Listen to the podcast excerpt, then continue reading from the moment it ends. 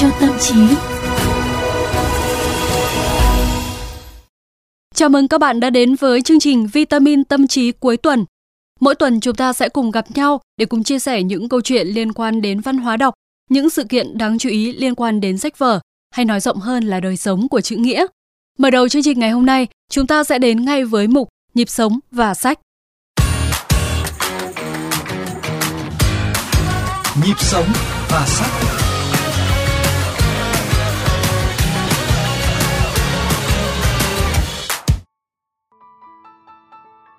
Những ngày cuối tháng 8 cũng là những ngày để người yêu văn chương tưởng nhớ về cặp vợ chồng nghệ sĩ Xuân Quỳnh, Lưu Quang Vũ.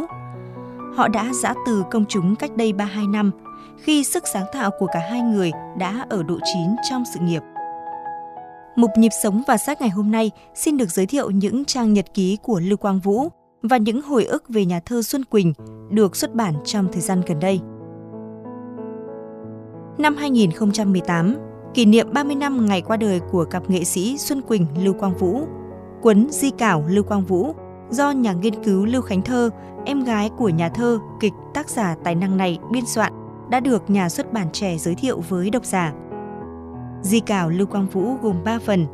Phần thứ nhất là nhật ký dưới tên Mùa Hoa Phượng và nhật ký lên đường.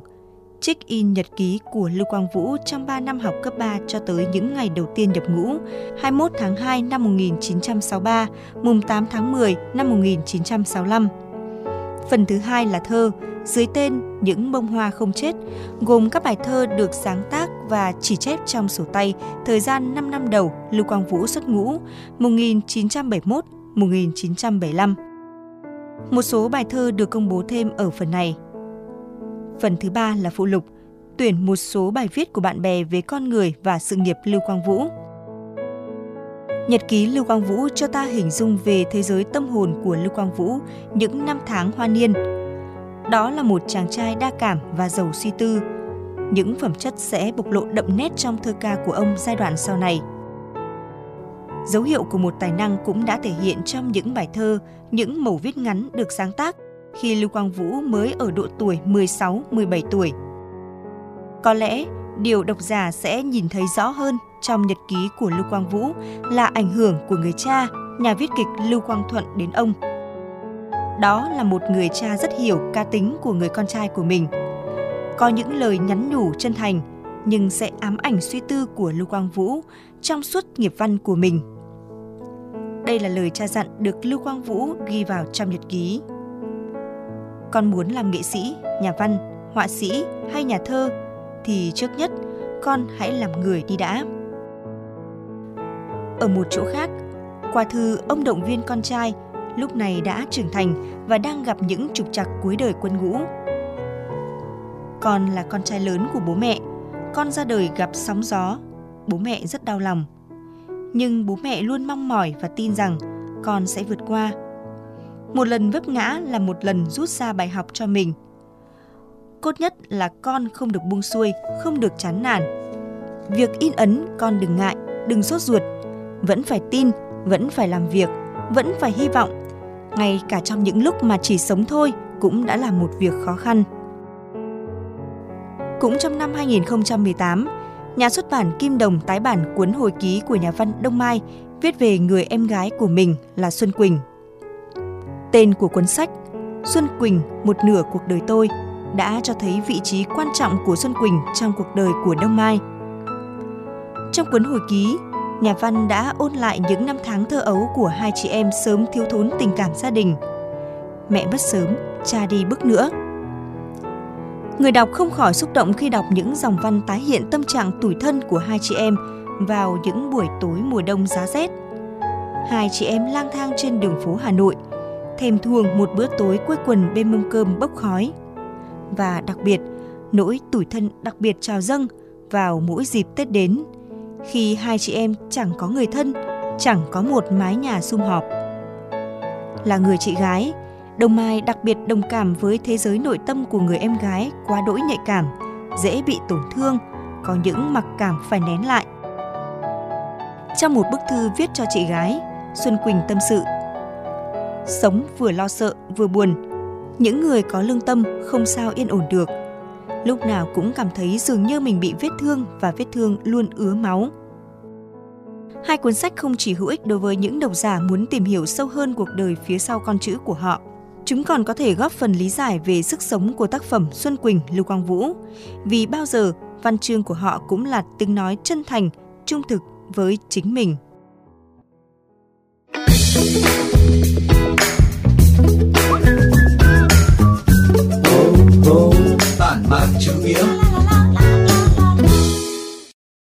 Các bạn thân mến, ngày hôm nay thì ờ, chúng ta sẽ cùng nhau dành thời lượng của vitamin tâm trí để nói về Xuân Quỳnh và Lưu Quang Vũ.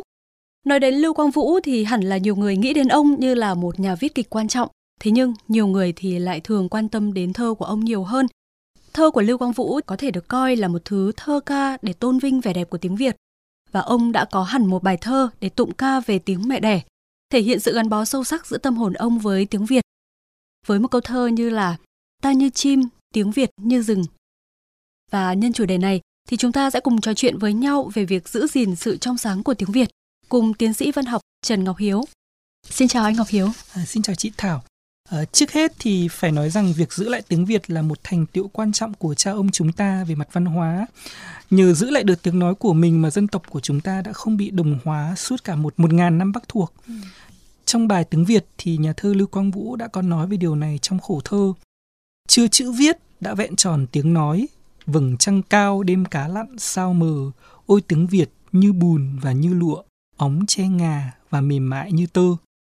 Trải qua hàng ngàn năm phát triển thì tiếng Việt đã trở thành một ngôn ngữ có khả năng diễn đạt phong phú, tinh tế, chính xác nhiều lĩnh vực tri thức cũng như những cung bậc tư tưởng, tình cảm của con người. Tiếng Việt cũng đã hình thành nên một hệ thống gồm những cái quy tắc chung về phát âm, từ ngữ, ngữ pháp, các biện pháp tu từ, tạo nên những chuẩn mực về diễn đạt mà chúng ta cần phải quan tâm trong giao tiếp. Giữ gìn sự trong sáng về tiếng Việt trước hết là giữ gìn những cái chuẩn mực ấy. À, tuy nhiên thì những cái chuẩn mực về sự trong sáng của tiếng Việt không bất biến mà nó có sự thay đổi trong quá trình lịch sử. Đơn cử là chúng ta sẽ thấy luôn có sự gia nhập của những lớp từ vựng mới hay cấu trúc diễn đạt mới ừ. trong tiếng Việt. Thí dụ như là chúng ta đọc một bài thơ nổi tiếng của nhà thơ Xuân Diệu là bài Đây mùa thu tới thì ngay cái nhan đề của bài thơ Đây mùa thu tới đấy làm cái cấu trúc diễn đạt chịu ảnh hưởng của của tiếng Pháp. Hay những cái câu thơ rất hay ở trong bài thơ này ví dụ như là câu uh, hơn một loài hoa đã rụng cành trong vườn sắc đỏ rũa màu xanh thì đấy cũng chính là cái cấu trúc câu mà nó được tạo nên bởi cái sự ảnh hưởng giữa tiếng Việt và tiếng Pháp hồi đầu thế kỷ 20. Tuy nhiên ý, thì dù thay đổi thế nào đi nữa khi giao tiếp thì chúng ta vẫn cứ phải tôn trọng những cái chuẩn mực của tiếng Việt, tránh những cái lỗi về dùng từ, lỗi về chính tả, lỗi về phát âm hay là những cái nguyên tắc về lịch sự. Vâng. Nhân bàn tới việc giữ gìn sự trong sáng của tiếng Việt, chúng ta có thể hiểu là đây là sự tôn trọng những cái chuẩn mực của một ngôn ngữ và ở đây đó là tiếng Việt. Ừ. Thế nhưng có lẽ đây là một vấn đề không đơn giản bởi vì là ngay cả người Việt Nam thì cũng đã có câu là phong ba bạo táp không bằng ngữ pháp Việt Nam. À, theo anh thì tiếng Việt có phải là một ngôn ngữ khó học hay không? Ừ, đúng là có nhiều người cho rằng là tiếng Việt là một cái thứ ngôn ngữ khó học. Thậm chí là người ta hay than phiền là việc dạy văn là về việc dạy và học văn trong nhà trường phổ thông rằng là học sinh đến lớp 12 vâng. thì vẫn chiếm một cái tỷ lệ rất cao là diễn đạt câu không thành câu, lỗi sai chính tả.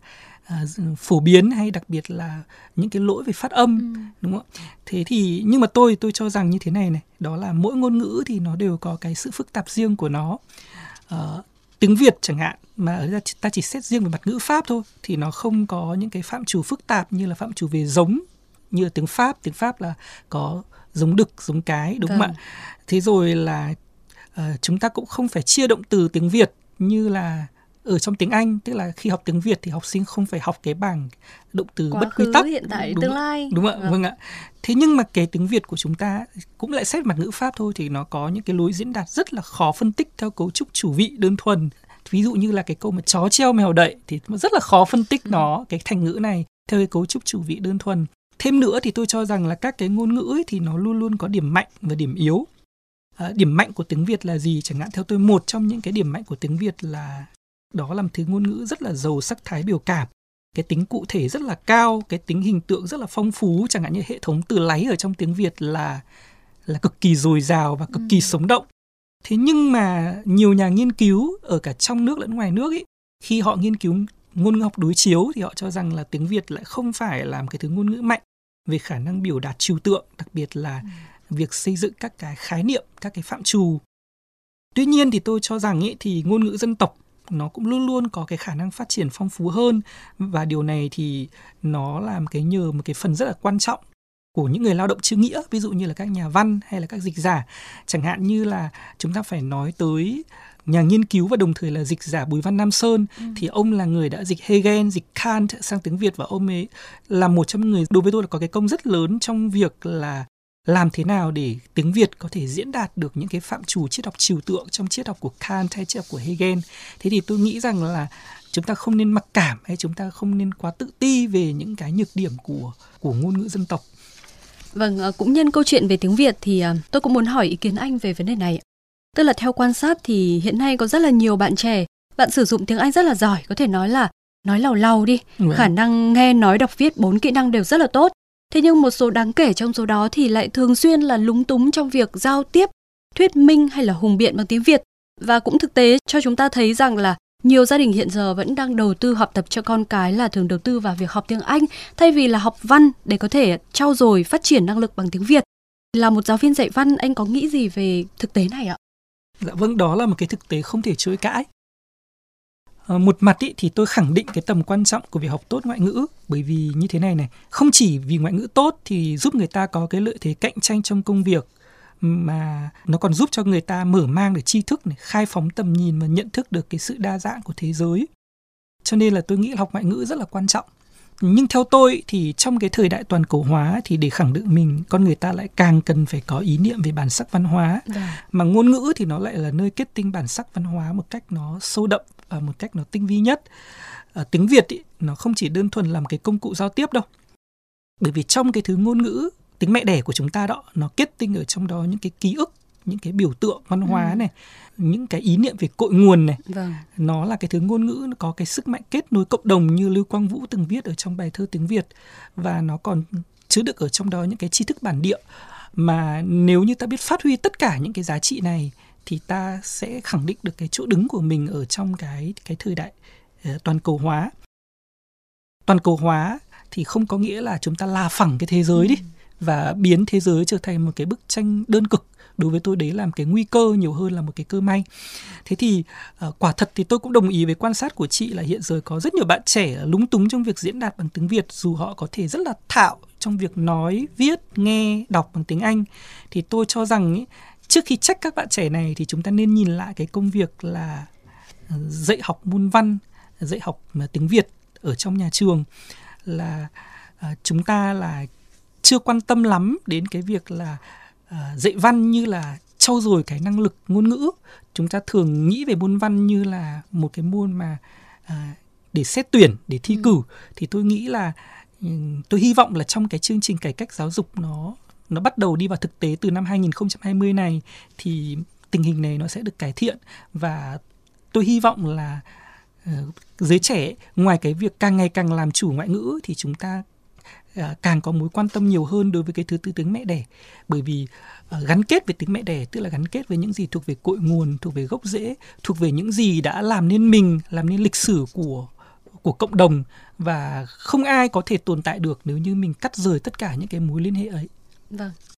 À, nói đến sự trong sáng, cái hay, cái đẹp của tiếng Việt thì chắc hẳn là chúng ta sẽ phải bàn đến những hiện tượng văn học, hiện tượng nghệ thuật ở trong đời sống tinh thần của chúng ta và cặp nghệ sĩ Lưu Quang Vũ Xuân Quỳnh có thể được coi như là một điển hình cho việc yêu và giữ gìn ở đến kiệt cùng sự trong sáng của tiếng Việt. Câu chuyện này thì chúng ta sẽ còn tiếp tục bàn trong phần tiếp theo của chương trình Tiêu điểm trong tuần. Tiêu điểm trong tuần.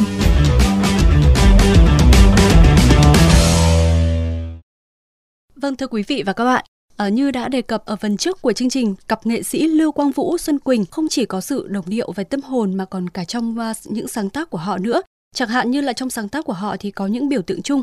Và hôm nay thì à, chúng ta sẽ cùng với anh Trần Ngọc Hiếu nói về một biểu tượng xuất hiện trong sáng tác của cả Xuân Quỳnh và Lưu Quang Vũ, biểu tượng hoa cúc xanh. Anh Hiếu có thể um, chia sẻ với các bạn nghe đài được biết thêm về sự hiện diện của hình ảnh kỳ lạ này trong sáng tác của Xuân Quỳnh và Lưu Quang Vũ được không ạ? Dạ vâng, À, thưa quý vị, Hoa cúc xanh trước hết là tên của một bài thơ do Xuân Quỳnh sáng tác. Thế thì bài thơ này nếu mà nhìn vào cái mốc thời gian ấy, thì nó được khởi thảo từ năm 1964 nhưng chỉ đến năm 1988 thì bài thơ mới hoàn thành. Vâng. Có lẽ Hoa cúc xanh là một cái nỗi ám ảnh xuyên suốt cuộc đời nhiều thăng trầm của nhà thơ. Vâng. Và cũng vào năm 1988 thì Lưu Quang Vũ cho ra mắt vở kịch Hoa cúc xanh trên đầm lầy.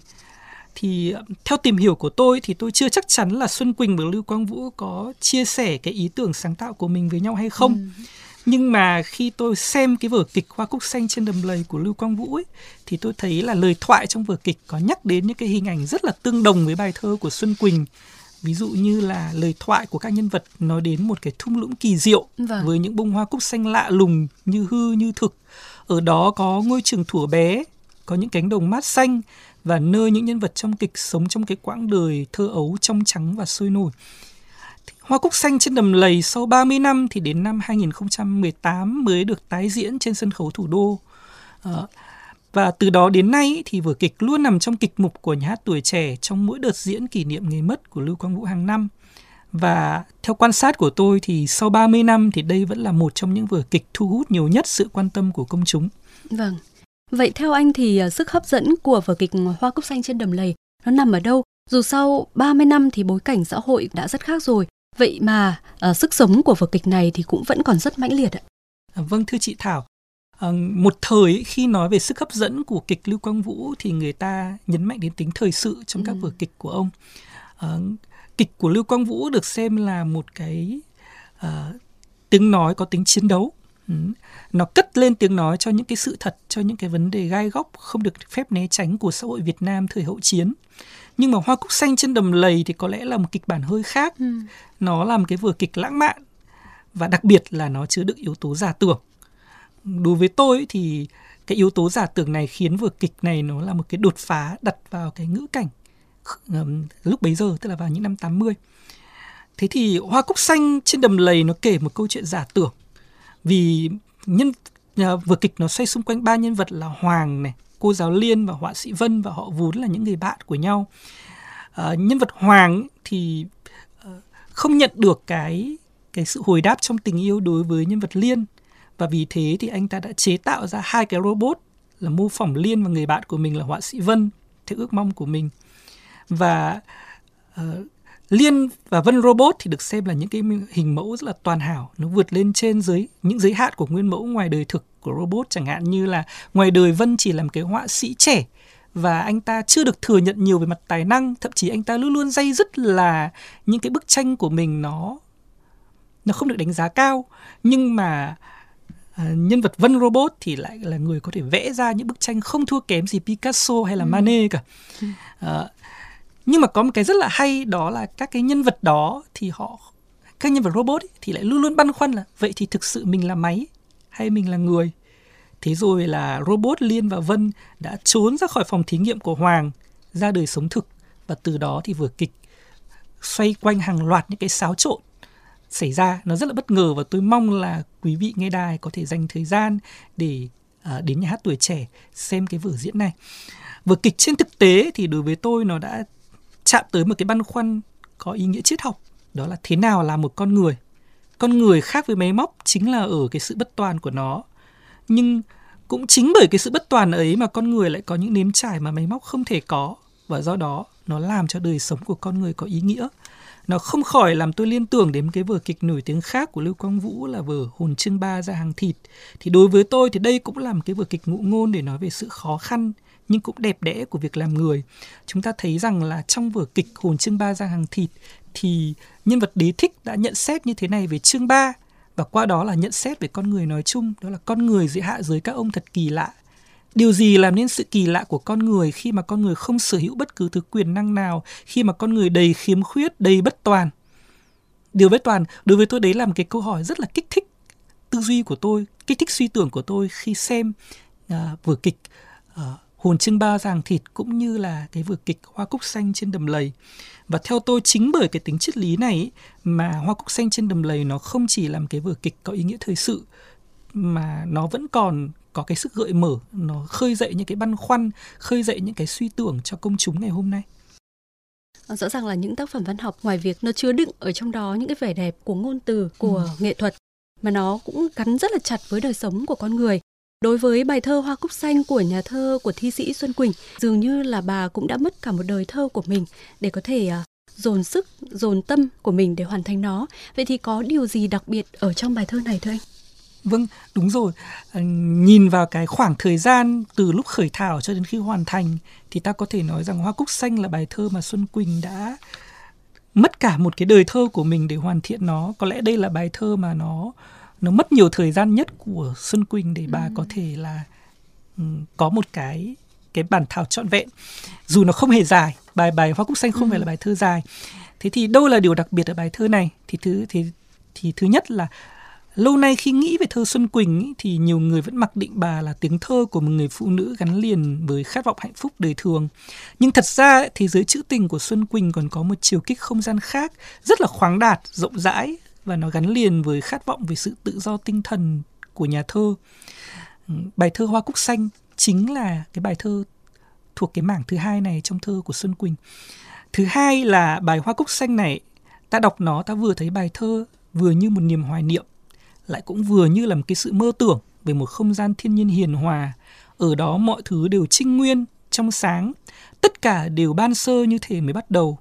Con người thì chưa có những chia lìa tổn thương đổ vỡ, Bài thơ mở đầu bằng câu hỏi Hoa cúc xanh có hay không có? Thế giới đầm lầy tuổi thơ ấy có thật hay không có thật? Nhưng theo tôi thì dù có thật hay không có thật thì điều ấy không quan trọng. Quan trọng hơn là đời sống chúng ta rất cần nuôi những cái ý niệm về cái đẹp đẽ, cái trong sáng, cái cao thượng. Bởi nếu mất đi ý niệm về những điều đẹp đẽ như thế thì đời sống con người sẽ thật sự khốn cùng và con người của chúng ta rất dễ tha hóa đây cũng là thông điệp vang lên trong nhiều vở kịch của Lưu Quang Vũ. Vâng. Chắc hẳn là khi mà anh ờ, Hiếu có chia sẻ đến đây thì rất nhiều bạn thính giả cũng muốn một lần được uh, nghe hoặc thậm chí là đã từng nghe rồi nhưng mà lại muốn nghe lại cái bài thơ đó. Vậy thì uh, nhân chương trình ngày hôm nay uh, chúng ta có một khoảng thời gian để dành cho tâm trí cuối tuần. Anh có thể đọc lại bài thơ này cho thính giả nghe một lần nữa. Dạ vâng, cảm ơn chị Thảo. Thì tôi sẽ xin đọc bài thơ Hoa Cúc Xanh của Xuân Quỳnh, bài thơ mà như đã nói, nhà thơ đã mất cả một đời thơ để hoàn thành nó dù không dài. Hoa cúc xanh có hay là không có? Trong đầm lầy tuổi nhỏ của anh xưa, một dòng sông lặng lẽ chảy từ xa, thung lũng vắng, sương bay đầy cửa sổ. Hoa cúc xanh có hay là không có? Một ngôi trường bé nhỏ cuối ngàn xa, mơ ước của người hay mơ ước của hoa mà tươi mát mà dịu dàng đến thế cỏ mới mọc con chim rừng thơ bé nước trong ngần thầm thĩ với ngàn lau trái tim ta như nắng thủa ban đầu chưa chút gợn một lần cay đắng.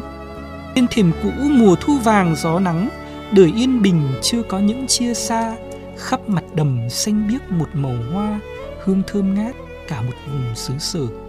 Những cô gái da mịn màng như lụa, những chàng trai đang độ tuổi 20, người yêu người yêu hoa cỏ đất đai, những câu chuyện xoay quanh mùa hái quả. Hoa cúc xanh có hay là không có, tháng năm nào ấp ủ thủa ngây thơ, có hay không thung lũng của ngày xưa, anh đã ở và em thường tới đó.